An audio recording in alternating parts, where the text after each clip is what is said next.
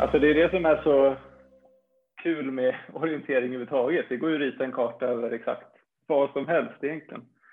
Eh, så jag menar, jag skulle, eller jag har ju till, till och med haft flera olika mästerskap här inne i min lägenhet eh, som är en etta, en och en halva bara.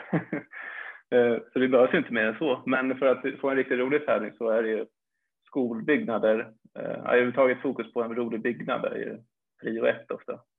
Dels för att kunna få plats med mycket folk men också eh, få till roliga våningsbyten och en, en häftig karta så, som, som blir utmanande egentligen och rolig.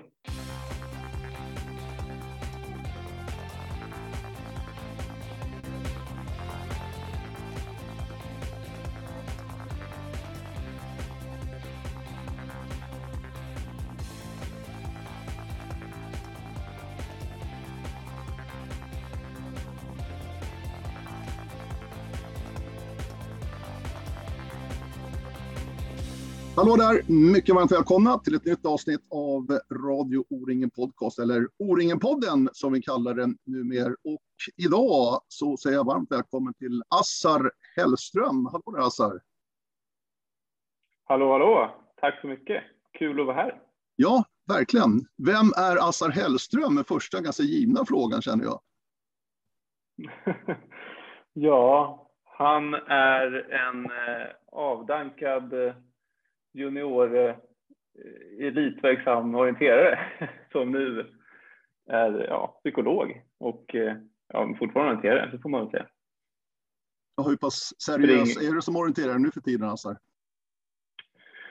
Nej, men nu eh, i mitt huvud så är jag nog mer seriös än vad jag är i verkligheten. Men det blir ju fokus på de stora stafetterna. Det är det som är roligast just nu liksom, med, med klubblaget Ravinen. Då eh, i de tredje andra, andra laget där. Eh, så det är väl det jag ser mest på nu och sen arrangemang runt omkring orienteringen. Men det där är intressant ändå att stafetter, kavlar ändå har en drivkraft. Även om man inte var med i första laget Asta, så är det ändå en drivkraft för dig att hålla igång och träna. Jo men verkligen. Eh, det tycker jag har varit eh, drivkraft hela tiden för mig egentligen. Eh, en stor anledning till att jag bland annat bytte till Ravinen för jättemånga år sedan, ja, från min modersklubb eh, Skarpnäcks OL. Eh, att kunna springa de här stora stafetterna och ha flera lag och kunna både heja på första laget som också ofta placerar sig högt upp. Liksom. Så det är ju fortfarande en stor morot till att hålla på ett Var det också roligare någonstans att springa just stafetterna även när du liksom satsade hårt och var framgångsrik? Ja, jo, men jag tycker nog eh, det har varit, jo, stafetten har alltid varit det som jag sett fram emot mest på olika typer av mästerskap och liksom under, under säsongen också. Eh, och det känns som att det, det har varit ett roligt, bra fokus på det i klubben också tycker jag. Att det liksom är det som man peppar till och eh, vill kämpa emot. Så. så absolut, det var det verkligen. Många byter ju klubb bara för att få vara med och kunna springa stafetter och kunna hävda sig hyggligt i alla fall. Man byter kanske inte till IFK Göteborg, men ändå byter till en större klubb. Så man kan vara med i ett team eller lag som kan med och fightas. Har du förståelse för de här bytena någonstans om man släpper en mindre moderklubb då för att liksom ta steget till en större klubb? Ja, gud ja. Snarare att jag är jäkligt imponerad över de som stannar kvar i sina, i sina småklubbar. Eh, det, jag tycker, ja, för att, ja, att hitta drivkraft ändå där och liksom känna att man, man tycker det är kul ändå med tanke på hur roligt jag tyckte det var och viktigt det har varit med stafetter. Så, så ja, men det, för, eh, det tycker jag är en, en så stor del av, av sporten ändå, även om det är en individuell sport. Mm.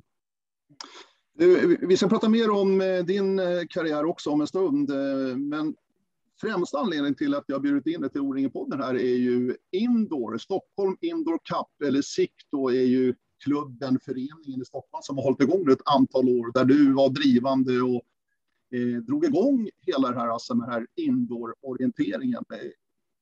Vi ska komma till vad det handlar om, alltså att ni springer in i skolor företrädesvis. Men vad var drivkraften? Mm. Var kom det ifrån den här idén från början, Assar, att börja med det här då för en vad kan det vara, sju, åtta år sedan någonting sånt där?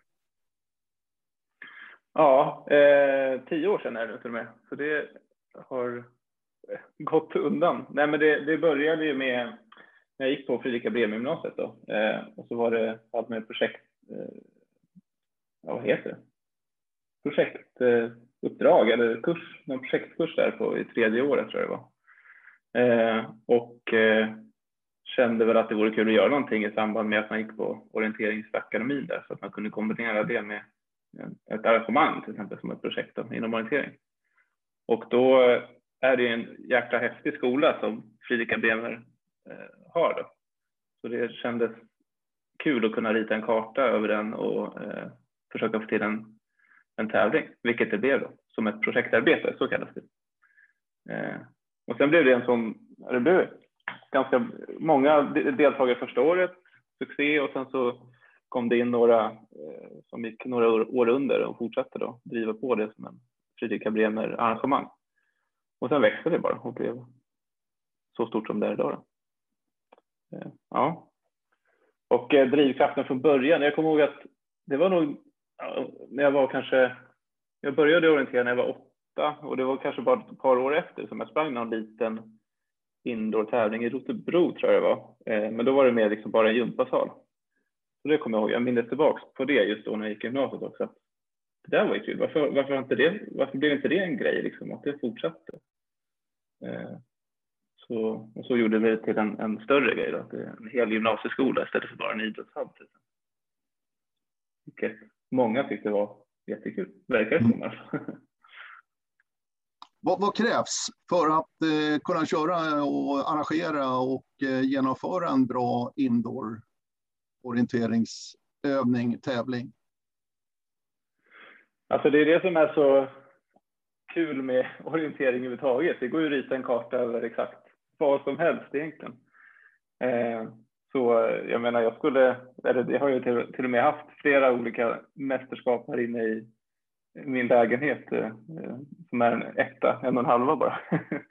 eh, så det behövs inte mer än så. Men för att få en riktigt rolig tävling så är det ju skolbyggnader.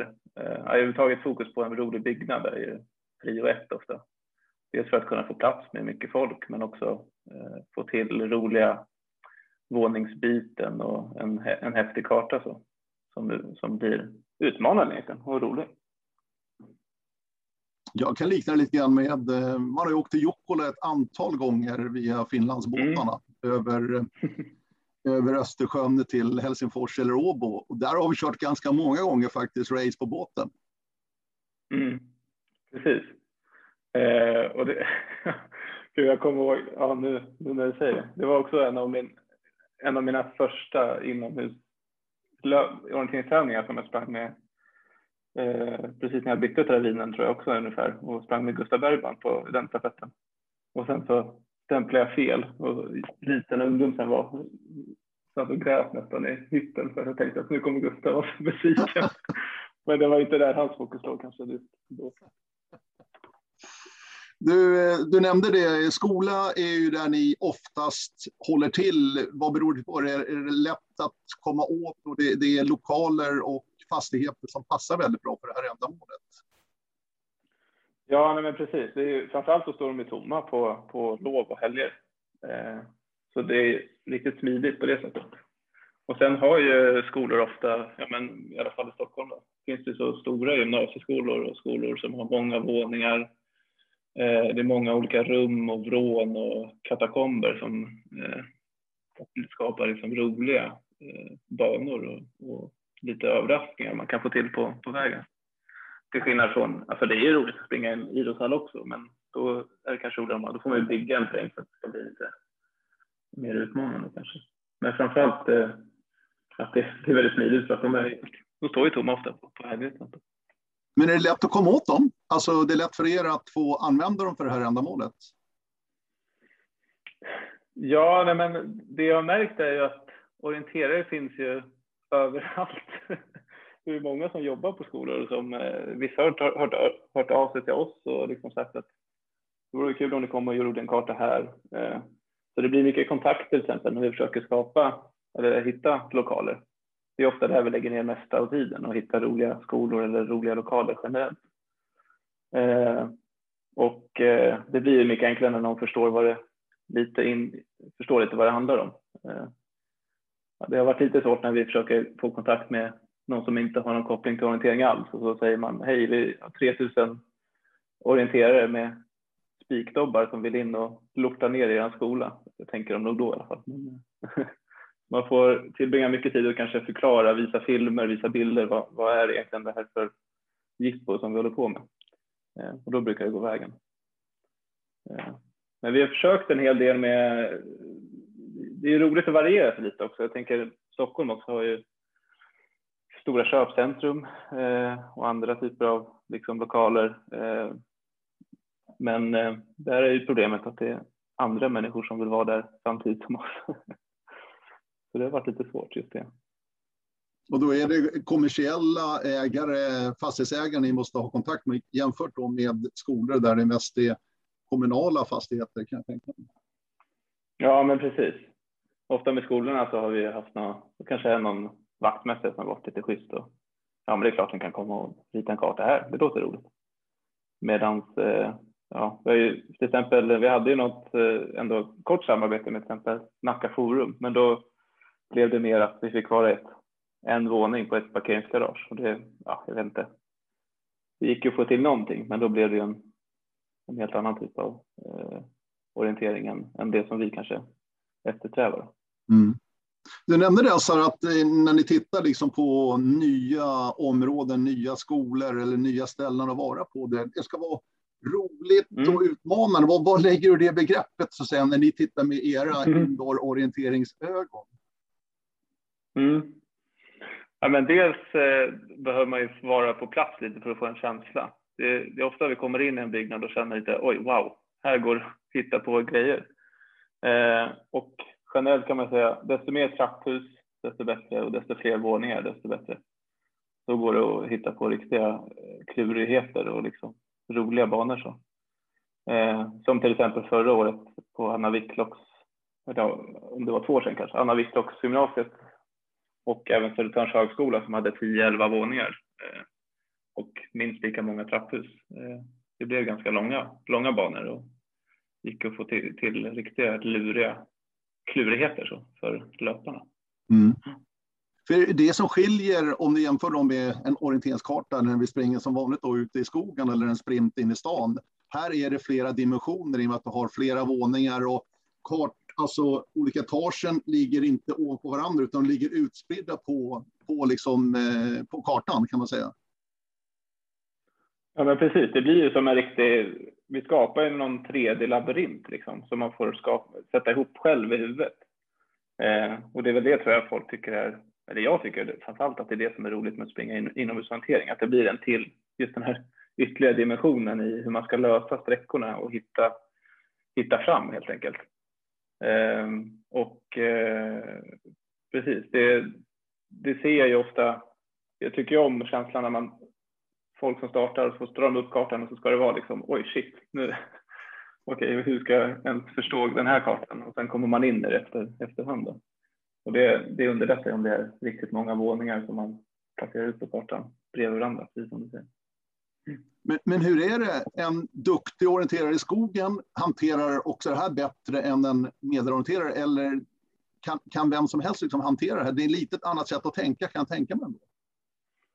Jag tror att det är ett väldigt, väldigt annorlunda sätt att tänka. Vi har ju märkt att det är liksom, vi har haft ändå världslöpare som eh, eh, har, har sprungit både Tove och Gustav till exempel, våra, eh, våra tävlingar. Men det är inte de som går alltid upp som, som segrare. Eh, bara för att de är snabbast i skogen. Utan det har varit fighter liksom. Det var något år jag tror Tove fightades med någon eh, D16-tjej på samma, liksom, samma tävling. Så jag tror att det är, eh, dels världen man sig, men det är nog ett annat sätt att tänka och det, och det passar nog eh, andra typer av orienterare bättre. säkert. Och det är därför jag tror att det, det har blivit en ganska, en, liksom en succé runt om i orientering Sverige och världen så med, med inomhusorientering att man har helt plötsligt kanske chans att slå eh, den där eh, senioren eller junioren eller gubben som man alltid har fightat med annars. Liksom. Eh, så det kastas ju om lite i resultatlistan, det, har, det har vi verkligen märkt. Mm. För, för jag har sett några, jag har aldrig sprungit som jag sa tidigare, men jag har sett några kartor och några banor som ni har kört här eh, genom åren. Och det som lurar mig nästan mest av allt är att en, en, en långsträcka i orientering i skogen, det ser man verkligen tydligt, det är en långsträcka. Den är en kilometer. Ja. Men indoor så kan den en jättekort sträcka på liksom det papper, den kartan du har framför i handen, i verkligheten vara ganska lång. Mm. Det är jättelurigt det där alltså, tycker jag. Ja, precis. Det, det går ju liksom, det blir ju, vi har ju haft stora problem att få ut banlängd överhuvudtaget. Det, det blir verkligen att vi, när vi skriver våra PM och startlistan så, ja, vad tror ni grabbar, hur långt, hur långt kan det varit den här banan? Ja, vi slår till med två kilometer. Det är jättesvårt att mäta eftersom det blir de här 3D, 3D-kartorna på något sätt. Eh, men precis, det är det som är roligt också, att man kanske känner att när man kommer till en sträcka, oh, nu är den kort, snabb, nu, nu tar jag den här eh, snabbast möjliga. Liksom. Men så helt plötsligt är det den som tar 20 minuter att lösa eller hitta fram till. Mm. När ni kommer in i skolan då, vad gör ni så att säga för att anpassa det och passa då till, till att kunna köra en, en orienteringstävling i de här lokalerna? Måste ni göra någonting så att säga för att säkerställa eller för att se till att, att, att liksom allt ser ut som ni har gjort när ni kom dit också, de här bitarna. Det, jag menar, det är mycket att tänka på, kan mm. tänka mig. Det är mycket att tänka på, eh, absolut. Och framförallt har ju vi valt att rita våra kartor väldigt detaljerat, där vi har med liksom varenda bord, eh, varenda soffa eller fåtölj och skåp. Eh, och det har ju absolut skapat sina utmaningar om man ritar karta två månader innan och sen så har de, skolorna haft kanske ett jullov och så valde de att ja, men vi renoverar om de här klassrummen. Då brinner det knutarna lite när man kommer hit på morgonen. Och sen kan jag väl säga att jag tror aldrig har varit så, eller ja, om, om du vill veta vart man kan köpa billiga dörrstopp, då, då kan du ringa. Alltså. ringa tillbaka. Det ja, sätta upp dörrar och se till att de hålls öppna. Det, har vi hittat olika tekniker för genom åren, verkligen. Eh, så det är, det är, mycket, det är mycket fix. Det blir ju som sagt, eh, men det är det som är roligt med att arrangera en sån här tävling också, att man, man bygger liksom lite terrängen man springer i också. Eh, vi kan ju ha valt att liksom rita en labyrint med olika bord inne i ett klassrum. Då kommer man dit på morgonen så bygger man ihop den här labyrinten. Om det till exempel är då att man inte får hoppa över bordet utan man måste springa runt dem för att skapa längre vägval eller så. Så det är lite pussel med, eh, med själva hela i ordningställandet också, absolut. Mm, mm. Du är inne på kartan där. Ni har tagit fram en egen norm så att säga för de här kartorna som ni nu eh, håller er till. Mm. Ja, men det har blivit så. Det känns som att vi filar lite på den år till år, men nu, nu tror jag vi ändå har kört ungefär på samma senaste åren här. Eh, och det märks att det, det, är många som tar vid också. Så andra arrangörer och andra indoor-evenemang då, som, som kör liknande. Eh, så det har väl skapats någon indirekt liksom, officiell kartnorm. Eh, och det, var, det är lite godtyckligt bara, rakt av. Ja, men vad, okay. vad kan vi tänka att bord eller soffor har för, för färg? Liksom? Ja, men det är grönt, det känns lite mjukt. Det kan vi, vi klickar in det och så blir det så tydligt som möjligt. Liksom. Eh, men det, det, det är också en grej som har varit man får vara lite uppfinningsrik varje gång. eh, okay, ja, skapa karttecken och eh, rita karta utifrån det man tycker känns roligt och, och rimligt att ha med. Liksom. Hur, hur går ni tillväga annars vad gäller själva kartritningen? Det måste ändå finnas rätt okej okay, eh, ritningar över skolan kan jag tänka mig, eller? Mm. Det, är väl en, det tycker jag är väl ändå en eh, väldigt fördel med att kunna Eh, göra de här kartorna. Att ofta har man ju eh, väldigt bra grundmaterial. Det är egentligen bara att fylla i, eh, sitta och klippa och klistra och fylla i eh, på ritningar. Eh, så det är ganska tacksamt på det sättet. Sen är det mer till med att få med alla, alla möbler och sånt då, eh, in i skolorna. Eh, men det är, ja, det är kul. Det känns som att jag har en, också en hel databas på massa hemliga ritningar över små skol, skol, skyddsrum och skol, hemliga rum i skolor som de inte egentligen vill att man ska komma ut kanske till allmänheten. Mm. Men, men det är en det är en fältrekognosering också. Ni måste till skolan då och ta vid så att säga efter ni har fått ritningarna över skolan för att göra själva detaljkartan om jag säger så, detaljritningen. Mm.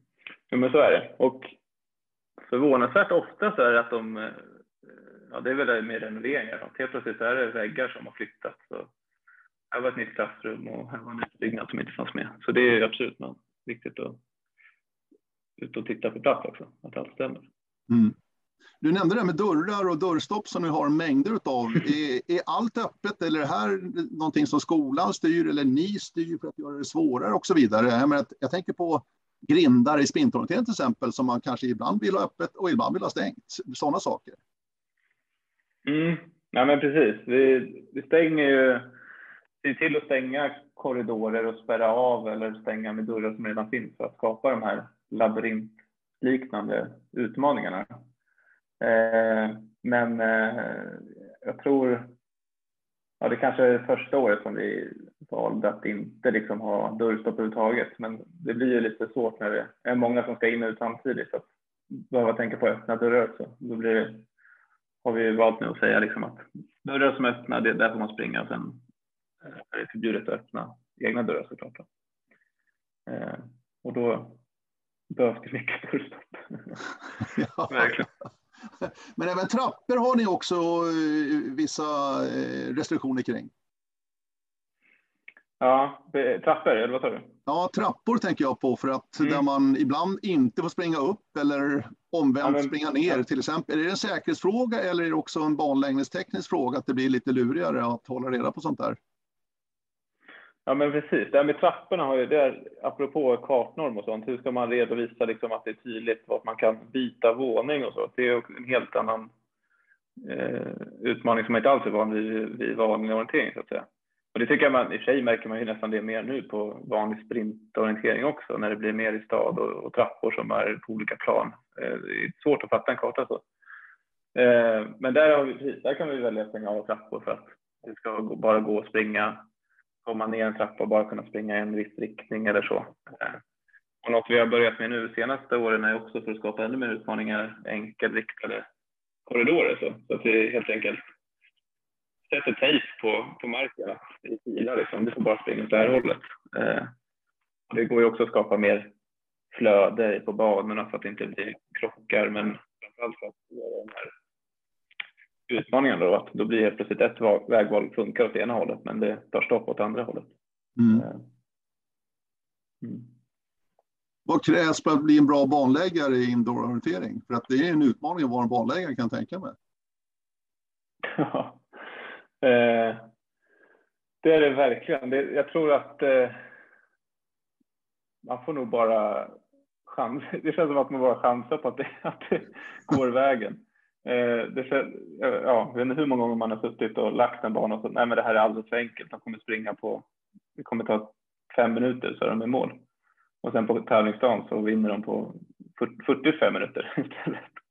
Det är jättesvårt att veta, man blir så otroligt lätt blind för sin egen banläggning, i, har jag märkt just när jag lägger inomhus tävlingar. För när man, när man sitter då och har lärt sig hur man kan hitta de här labyrinterna och rätt väg, då, då tror man att lätt att tro att ja, men det kommer ju löparen fatta direkt också. Men det blir ju en helt annan grej när startklockan går liksom och det är häftigt och det är folk runt omkring och man ska framförallt springa så snabbt man kan till det. Mm. Det, det är svårt. Det är, ofta så behöver man ju testlöpa lite liksom, med folk som inte har varit med och tagit känsla av vad som funkar och inte. Jag tänker både testlöpning, jag tänker kartritning, viss mån banläggning. Ni måste ändå vara där när skolan är någorlunda tom kan jag tänka mig. För annars är det ganska mm. svårt va? i och med att skolorna härbärgerar ganska många elever. Absolut. Nu har ju vi, det är en, ganska tacksamt att vi har i vår tävling nästan alltid då första helgen i, i februari och då tajmar det ganska bra med att kunna rita karta då på höstlov till exempel där skolan ändå är tom och sen eh, göra finjusteringar eller testlöpning på jullovet till exempel när ändå lärare är i skolan men, men tom på elever. Eh, men eh, ja, det har ju också skapat sina, eh, sina diskussioner när man helt plötsligt springer runt som en galning och så kommer rektorn där eller någon, någon personal som inte har koll på vad det är för clowner som håller på ja, inbrottstjuvar eller vad de har trott att det är för några eh, tjommar som håller på att springa runt. Eh, men det, precis, det får man ju försöka verkligen hitta kvällstider eller på lov då för att lösa det på bästa sätt. Mm. För de som aldrig varit eh, provat på det här av våra kära lyssnare, hur, hur ser kontrollen ut ute i, eh, i skolan då, i den här miljön? För att stora skärmar mm. kan inte funka kan jag tänka mig. Nej, Nej vi har, just nu har vi faktiskt, eller vi har egentligen alla år bara, bara valt att lägga ut enheterna som kontroller. Aha. Eh, så då tejpar vi upp dem på, eh, på bordet om det är en, en kontroll som är ett bord till exempel. Eh, vilket adderar ju på sitt sätt kanske lite till svårighetsgraden. Att man kommer in i ett klassrum, då ser man inte direkt vart, vart kontrollen sitter, utan det, det, är bara en liten enhet som kanske är lite gömd på hörnet av bordet. Så. Eh, men eh, det är också eh, något jag funderat på. Det är så många som åker runt med de här i, i backspegeln på bilen, så här miniskärmar. Det hade varit kul att skaffa in ett par hundra sådana och kunna ha en liten minikontrollställning. Liksom. Mm. Eh, men just nu kör vi bara, bara enheter mm. i kontrollen. Du var inne på det tidigt där, alltså utvecklingen, det blir fler och fler som är med på era tävlingar. Eh, de sprider sig mm. också över landet. Har utvecklingen varit ungefär som du, ni hade tänkt er från början eller är det någonting du, du liksom hajar till inför vad det gäller utvecklingen av den här typen av orientering? Jag tycker det har gått eh, alltså, över all förväntan, eller man ska säga. Jag trodde inte det skulle eh, på något sätt explodera nästan som det har gjort nu. Att det är eh, så, många, så många arrangemang och så många taget, deltagare som tycker att, eh, eller orienterare som tycker att det här är kul. Och det är inte bara orienterare som, eh, som kommer och springer våra tävlingar. Eh, utan det är, om det aldrig varit så lätt att locka med icke-orienterande klasskompisar till exempel eh, till en till ett sånt här arrangemang. Det känns som att de var lite rädda för att sticka ut i skogen, men när man lockar med att Nej, men det är inomhus, det kommer vara varmt, du behöver inte bli ledig, liksom. så funkar det ganska bra. Så det har gått, eh, det har ju verkligen ökat mer än vad, vad jag någonsin kunde tro. Eh, och jag tror det var väl, om det var 2018 när det var, var det VM i Lettland för mig eller något mm. sånt. Eh, det var bra det. Som, precis, när de gick ut med att eh, de skulle arrangera första VM inom inomhusorientering. Och då var det så här, oj, vad är det, vad är det som är på väg att hända? Kommer det här, är det här någonting som verkligen kommer tas på allvar nu? Och sen var det ett första aprilskämt då, visade sig efterhand. Men där höll jag på. Den, det är nog, ja, jag tror aldrig jag blivit så lurad på första april faktiskt. Det var väl lite önsketänkande på något sätt också, att det skulle helt plötsligt slå riktigt stort. Men det där låter, jag har skrivit upp här framtid frågetecken lite grann för eh, in, inomhus mm. eller indoor-orienteringen då. Du pratar VM. Är det någonting som du, ni ser där i, i fjärran någonstans ändå? Att det, det skulle man ändå kunna köra? Med tanke på att orienteringsskytte gick, gick hem så varför, varför inte? Nej men absolut, jag tänker eh, inofficiella grejer kan man ju börja med, eh, verkligen. Och eh, nu är det ju upplagt för att, tänker vi, lite liksom kunna se över olika typer av kupper eftersom det är så många olika arrangemang runt om i Sverige också. Sådana idéer vore ju jätteroligt att eh, sätta igång med till exempel. Eh, eller bara, eh, varför inte, liksom någon typ av inofficiellt eller officiellt eh, inomhus svensk mästerskapstävling eh, någonting. Mm. För att jag menar, ni har ändå flyttat in i värmen en del. Ni var en del av eh, O-ringen i Norrköping där ni körde lite uppvisningstävling kan man väl kalla det för. Där fick eh, O-ringen-deltagarna chansen att prova på det i en skola mm. där i Norrköping. Och nu bara om ett par veckor, det, det, har avgjorts när ni lyssnar på det här, jag vet det, men eh, avgörs en eh, indoor-tävling i Uppsala med, som O-ringen står bakom. Så att det där måste ändå kännas mm. väldigt spännande för dig och er. Alltså. Verkligen. Det är jättekul att eh, just eh, O-ringen har nappat på idén och tycker också att det är något som passar deras liksom, målgrupp. Så. Eh, och det har vi, tänkte vi eh, långt innan också, att det, är en, det är en bra, bra plats att liksom sprida inomhusorientering eller eh, ge ut det till, till deltagarna till exempel på, på ett O-ringen då eftersom det är en sån blandad målgrupp och jag tror att det är en rolig sidoaktivitet för, för de som springer O-ringen också. Eh, och sen var det bara jättekul när, när det blev så positivt svar från, från O-ringen när jag slängde ut mejlet och bara hoppades lite grann på att de ens skulle svara. eh, så det, var, det är jättekul att eh, de eh, vill köra lite vidare på det här och hitta eh, olika typer av samarbeten som nu om några helger till exempel.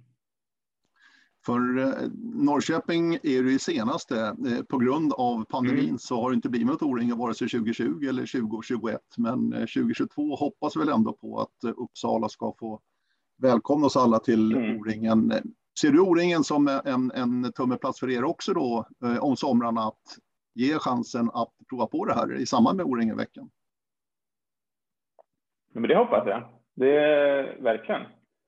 Eh, vi tänker väl, Eh, jag menar redan nu att det vore jättekul att hitta eh, lokaler som passar i till exempel Uppsala nästa år. Och det blir väl mer, frågan är hur man löser det med, med Åre eh, snarare. Där får man hitta någon typ av, någon snäll själ som lånar ut sin eh, fjällstuga så kanske man får köra intervallstart på enminutsbanor. Jag vet inte hur man ska lösa det. Men, mm. Jo, men det tror jag. Det kändes som att det var, det var väldigt uppskattat också. Det var fler som eh, kom än vad vi trodde också i, i Norrköping och sprang. Trots att det liksom låg i samma dag som tävlingsdagarna på O-ringen också. Eh, så det, jag tror att det gick att kombinera det bra med tävlingsveckan under O-ringen också.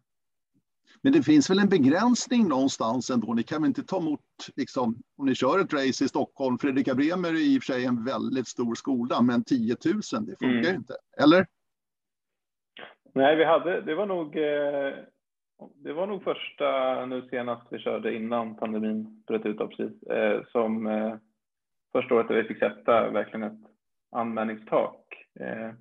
Innan har vi bara varit där och snuddat, men nu där blev det verkligen att vi fick sätta ett tak för att kunna, ja, det blir med säkerhet framförallt då. Och tyvärr, eller tyvärr ska jag säga, det är, det är bra att byggnader har, har brand, brandföreskrifter och så, men det är det som stoppar egentligen hur många får vara inne i, i den här lokalen samtidigt. Då.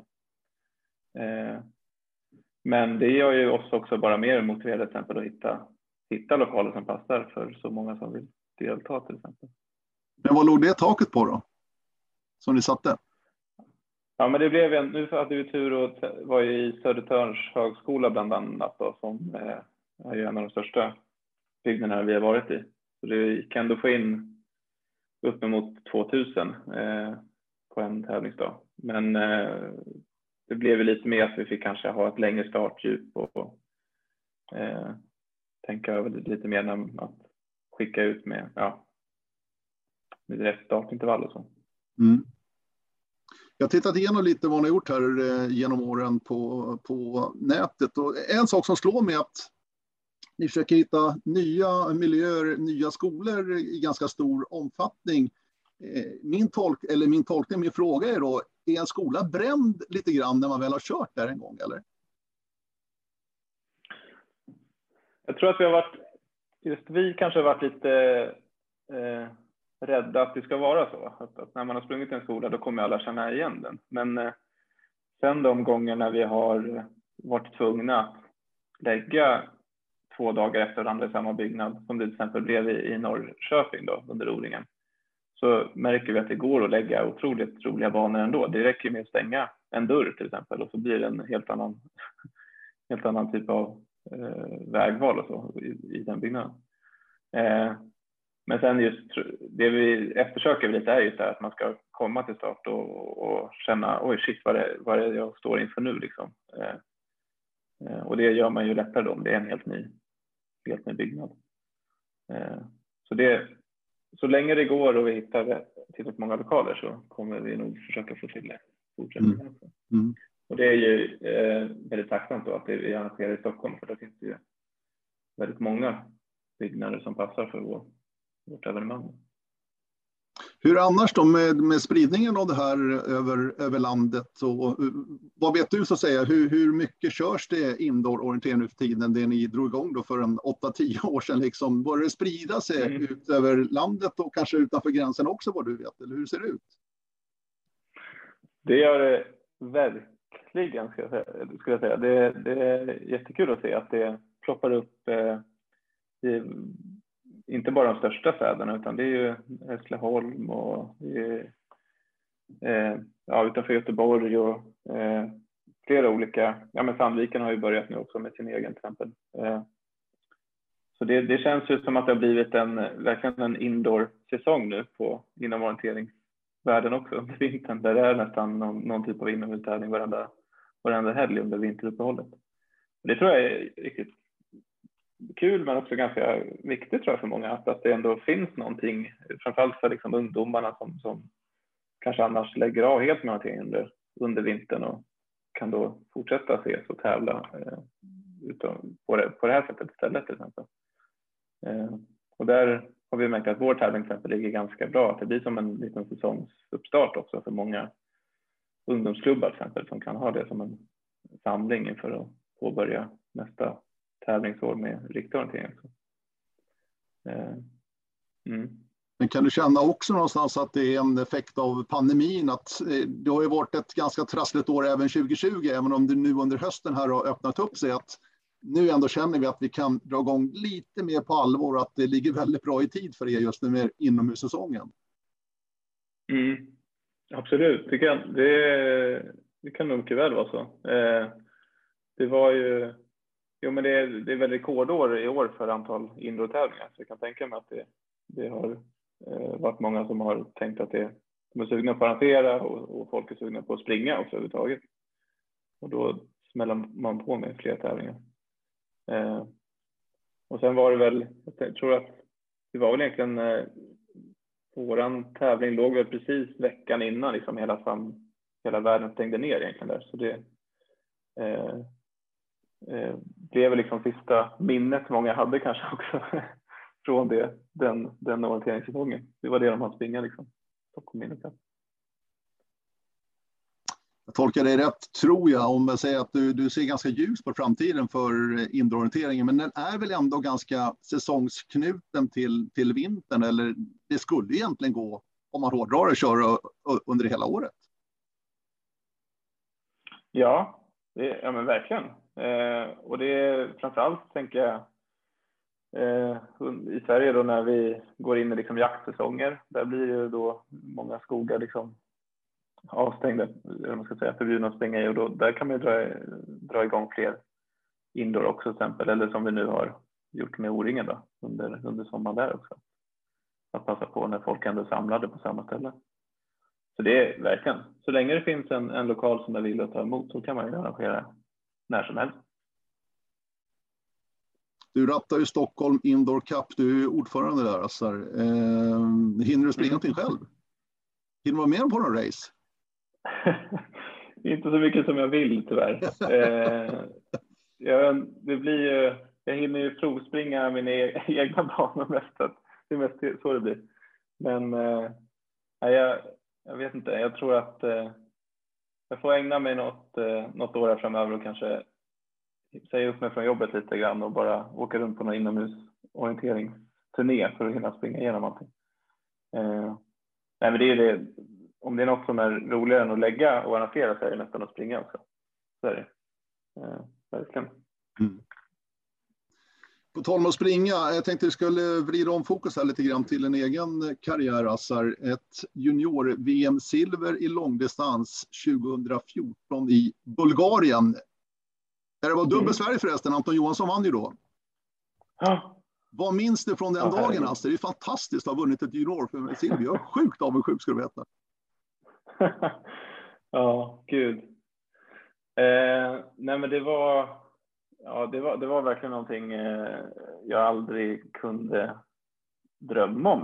Det, var, det, svårt, det var svårt ens att föreställa sig det. Det, det eh, var ju mitt första junior-VM och eh, eh, kändes lite som egentligen första på allvar. Liksom, eh, uppdraget jag gjorde i landslagsdräkten. Jag har sprungit ungdoms, EM då innan, men det här var ju lite annorlunda.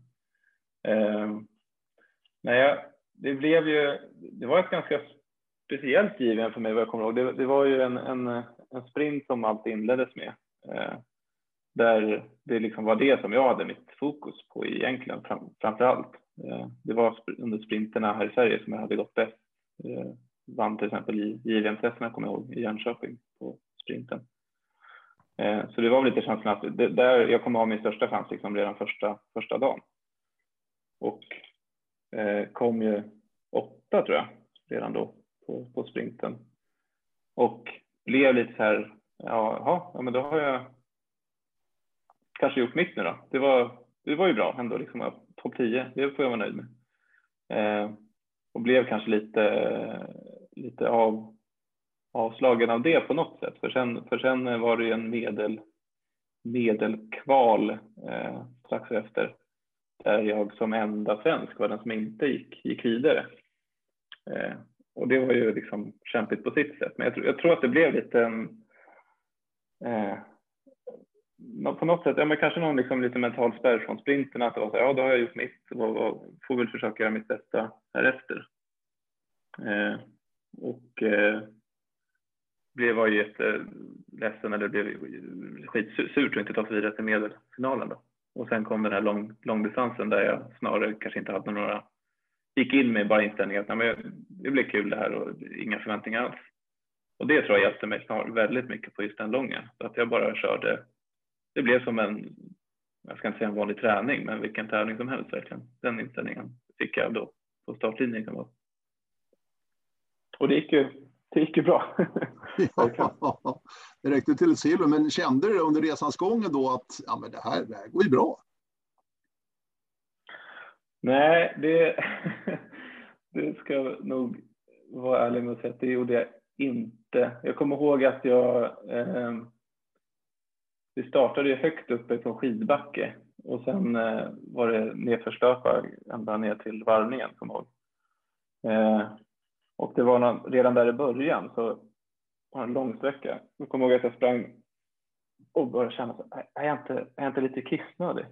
Och så var det enda jag kunde springa och tänka på i kanske tio minuter på den där jäkla eh, löpningen. Och så bara, nej men jag måste stanna och kissa. Och så stannade jag och kissade vid någon vätskekontroll Och så liksom latchade jag på det och tänkte att ja, direkt nu. Och då tänker man att en kisspaus är ju en evighet. Men det, ja, det kanske inte var egentligen. Så jag hade, hade inte så mycket förhoppningar för när jag kom till, till varvningen. Och så står Mats Sträng bredvid eh, och skriker att det, det är fight om guldet. Eh, och det var ju ja, kul, men eh, det satte mig nog lite ur balans också. För jag, direkt efter varvningen, första kontrollen, så var det en tre minuters bom och där försvann mina chanser till, till guldet. Sen sprang jag ikapp och kunde ta silvret. Eh, men det var, jag tror att det var en eh, det är ju så lite på junior-VM att det, det, kan gå lite, lite hur som helst. Man, man, man, det är svårt att få liksom, skapa förväntningar även om det inte känns så bra så, så är det nog så för de flesta också att man eh, det bommas lite smått överallt och, och så länge man springer ganska rent så, så tror jag att det, om man känner att man har farten så, så går det ofta bättre än vad man tror säkert. Eller så var det för mig då i alla fall. Mycket bättre än vad jag trodde, verkligen. Ja, vilka var dina känslor efteråt? Ändå, du hade ändå vunnit ett silver. Eh, noll förväntningar ja. som du sa, helt avslappnad, inget, ingen liksom press på dig själv. Och så springer du runt den där banan och tar ett silver. Vad, vilka känslor hade du inombords? Vad, vad minns du? det, var, det var jäkligt blandat, vad jag kommer ihåg. För det var ju, ja men främst då, eh, var man ju helt utpumpad efter varvningen för att kunna efter den bommen sprungit kapp och kommit i mål. Eh, och eh, samtidigt som det, det var en väntan på Anton då som, som eh, startade, Anton Johansson som startade bara eh, några minuter efter mig var ju mitt i, i samma strid där också. Eh, så det var någon, ja, det var väldigt blandat med att han kom in och på sätt, vann guldet, tog det inte ifrån mig ska jag säga, utan det var ju verkligen en, en vinst för jag hade vunnit silvret och han hade vunnit guldet. Eh, så bara den grejen också, att det blev en jättestor vinst för hela laget. Liksom. men eh, och sen samtidigt så blev det en konstig, konstig kombination med den här att, att jag hade gjort den här bommen efter varvningen och, och det hade kanske kunnat växa lite till. Men mest var det bara ren, ren jäkla lycka verkligen. Det var ju, ja, det, det får man väl ändå säga fortsatt att det om man går och lägger sig med lite ångest inför, inför vardagen eller vardagslivet så, så är det ett minne som är lätt att somna gott till. Det är det verkligen. ja, det är ganska lätt att förstå måste jag säga. fantastiskt mm. härligt. Men efter det där eh, silvret då på junior-VM så det följer ändå med att du blev ändå ett namn. Eh, många förväntar sig mer av dig framöver. Du själv också förmodligen. Hur skulle du säga att du hanterar den där framgången eh, så här i backspegeln med några års distans? Ja, eh, men det, det har också varit lite, lite blandat eh, hur jag har hanterat i efterhand. Det var ju som sagt sista junioråret för mig. Eh, och eh, jag liksom gjorde presterade jag över all förväntan på det junior-VM. Jag fick ju med mig ett guld från stafetten också. Mm. Vilket var, eh, apropå att jag, eh, ja, med stafetter, det, det är bland det roligaste. Men, eh, och eh, kom väl hem och liksom, det blev ju lite en, den, den hösten efter att det är en känsla av nu har jag ju verkligen gjort, gjort mitt, i alla fall i juniortiden. Och eh, hamnade väl också lite kanske i tanken, liksom, vad är det som men vad är det jag vill, vill göra nu? Är det, liksom, är det sju, åtta års träning för att kanske ha möjlighet att springa ett VM i senioråren till då? Av bara elitsatsning. Eh, och samtidigt står man, det, det, liksom, det är en, eh, en, en period i livet där det är verkligen många vägskäl på något sätt. Eh, där jag verkligen hamnade i ett också. Att det var, okej, okay, men vad vill jag liksom, vad vill jag bli? Det var det man ställde sig frågan. Är det här jag ska göra nu eller ska jag, eh, vad ska jag hitta på? Och då har väl jag, kände jag väl eh, att, eh, att jag också, ja, men jag behövde se lite över liksom, vad är det jag vill prioritera i livet, vad är det jag vill eh, också känna att jag vill hinna med att göra. Och då lockade dels då psykologprogrammet som jag hoppade på sen i Uppsala mycket och hela egentligen studentlivet kring det. Eh, men det, jag ska, ja, det, det, det, det som är så svårt med, med elitidrott på något sätt också. För, att det, för mig i alla fall varit mycket att, att, det här att man får välja. Liksom. Att det, det har varit svårt att kombinera med allt man vill, vill göra samtidigt. Eh, och speciellt i de åldrarna och individuell idrott när man hamnar i, i lämnar junioråren och sen är det så många år, för många i alla fall då, fram till kanske en, en succé igen då. Eh, och då kanske man vill hinna göra andra saker innan tänker jag, eller mm. mm. samtidigt. Men det, mm. ja. Men jag tänker ändå, det, mm. det här silvret individuellt och guldet som du säger då i stafetten, det måste ändå gett dig ett enormt självförtroende, en boost så att säga, att åka hem med det i ryggen och borde kännas väldigt lätt allting. Och det gjorde väl under hösten där, men sen blev du senior som sagt och då är det ju nästa steg att ta. Mm. Mm. Ja, verkligen. Jag tror att det var, för min egen del så har jag under juniortiden också liksom alltid haft ganska lätt för att, lätt för att träna. Liksom att jag har ändå fallit på, liksom fallit på plats ganska lätt. Det har bara eh, inte behövt eh, stenhård planering eller liksom eh, kört efter något stenhårt program för att nå till exempel det här junior-VM-guldet utan det, det, jag gjorde tränare det jag tyckte det var kul och liksom med någorlunda planering såklart. Men, eh, och det skapade kanske en liten liksom en, eh, en, eh, en tanke eller en eh, idyll om att, att ja, men det kommer väl, om det var så här lätt på, på något, eller lätt, det var det inte, men att det gick att vinna det här silvret till exempel, då är det klart att jag kommer kunna komma tillbaka som senior när jag känner mig redo för det. Eh, men det är ju ett större steg tror jag än vad jag, eller det, ja, det var verkligen ett större steg än vad jag förväntade mig. Eh, så det, ja, det var svårt att skada. Jag tror jag hade haft svårt att liksom förstå liksom vad, vad jag egentligen behövde lägga ner för tid för att också på, nå på samma nivå som senior. Eh, Men det tuffa där alltså, är det väl ändå när du är den åldern så att säga, att ha den, den horisonten då, på, som du sa, fem, sex, sju år kanske krävs mm. av hård träning, tuffa tävlingar för att bygga, bygga, bygga och till slut då ska man försöka prestera och leverera på topp. Och den, den där horisonten är väl svår för många att liksom svälja någonstans. Mm, mm. Det tror jag verkligen. Den var, den var det för mig i alla fall, eh, verkligen. Det, ja, det, det är liksom inte riktigt att... Eh, men det, är, det, det är så långt fram, det går liksom inte riktigt att, att greppa på det sättet tror jag. Eh, men det gör ju mig också jätteimponerad över de jag tänker de som jag tävlade med liksom i, i, som junior som ändå hållit i och, och fortsatt och sett på något sätt det här målet och kunnat nå dit också, som springer i landslaget nu till exempel.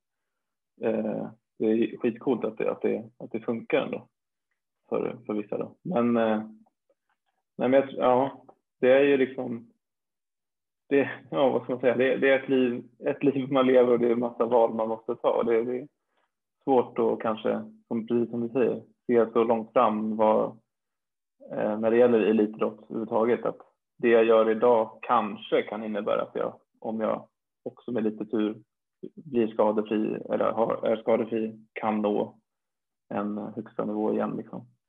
Mm. Eh, så det, mm. Du nämnde det att du läste på psykologprogrammet, eh, jobbar som psykolog nu också Assar, eh, i det civila till mm. dagligdags. Om du tittar tillbaka mm. i din karriär, jag menar den fysiska träningen tycker jag vi alla att vi klarar av ganska bra, men just det här med den mentala sidan, den sidan, om jag backar tillbaka så fick ju inte jag någonting med mig när jag gick i skolan och så vidare eh, och tränade. Mm. Eh, på den mentala sidan, där blir det väl bättre och bättre. Men om du backar tillbaka, det är inte så många år sedan ändå, alltså liksom, vad, vad känner du? Kan man göra någonting där redan för att hjälpa individen att ta sig framåt? Alla blir inte junior-VM silvermedaljörer, men ändå hjälpa dem på traven för att det mentala är ju oerhört viktigt också. Det har vi lärt oss. Mm, mm.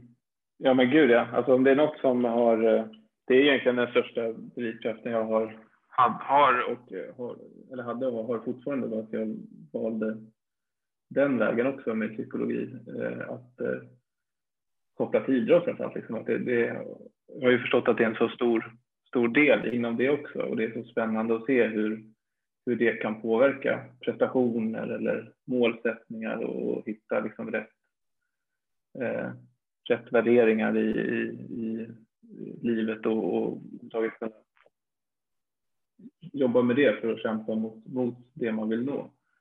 Eh, och eh, det var, det var lite liksom under framförallt eh, jag menar, jag var med i juniorlandslaget som det, som det överhuvudtaget då som jag förstod att det var en grej överhuvudtaget med mental träning och både Susie och Anneli Östberg som var med på, i, i lagen då som lyfte det som, och Håkan framförallt också eh, jättespännande liksom att förstå att ja, det här är någonting som man kan använda i, i sin idrott också och kan jobba med.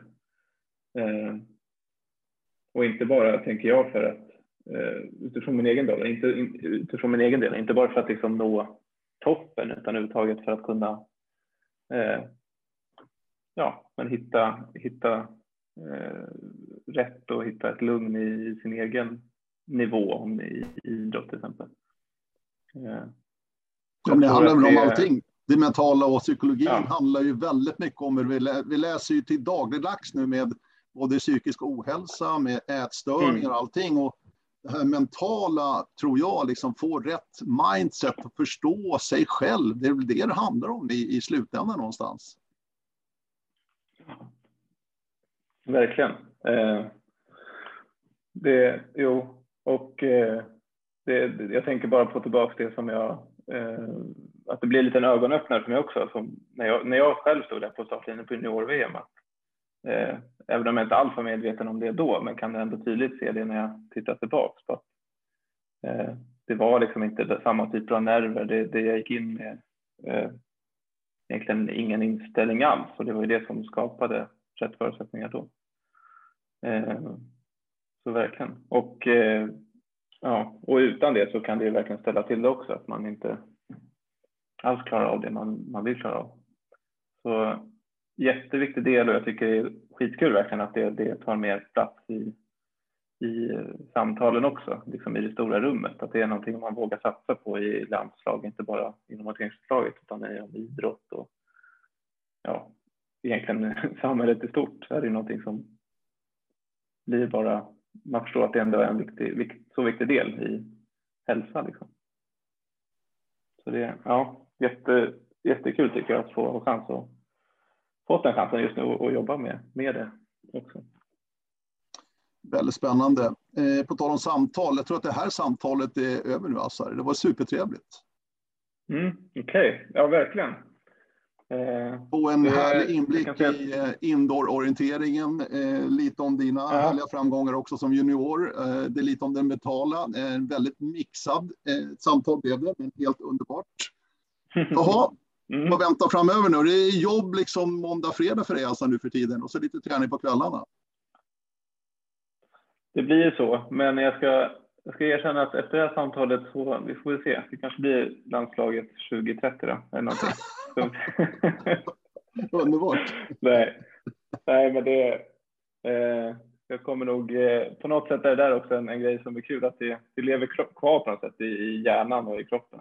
Ja, men någon gång kanske det går, vem vet? Eh, men ja, nej, det blir det är jobb, psykologijobb för hela vägen och sen eh, hoppas jag väl att jag själv kan jobba ännu mer med just eh, idrottspsykologi framöver, ännu mer, som jag tycker är det roligaste just nu. Låter jättespännande. Eh, stort tack, Assar Hellström. Underbart. Tack så jättemycket. Jag ser fram emot den där comebacken någon gång framöver. ja, det är lustigt det. Men det, hur man ibland kan vakna på, på morgonen. Liksom. Nej, men idag, idag kanske dagen tar första steget mot att komma tillbaka. Men det, det är bra. Ja. Stort tack Assar Hellström. Hoppas ni har njutit lika mycket som jag. Hör gärna av er. Radio oringen.se är mailboxen är öppen hela tiden. Vi säger tack och bock för idag. Hej då! Hej hej!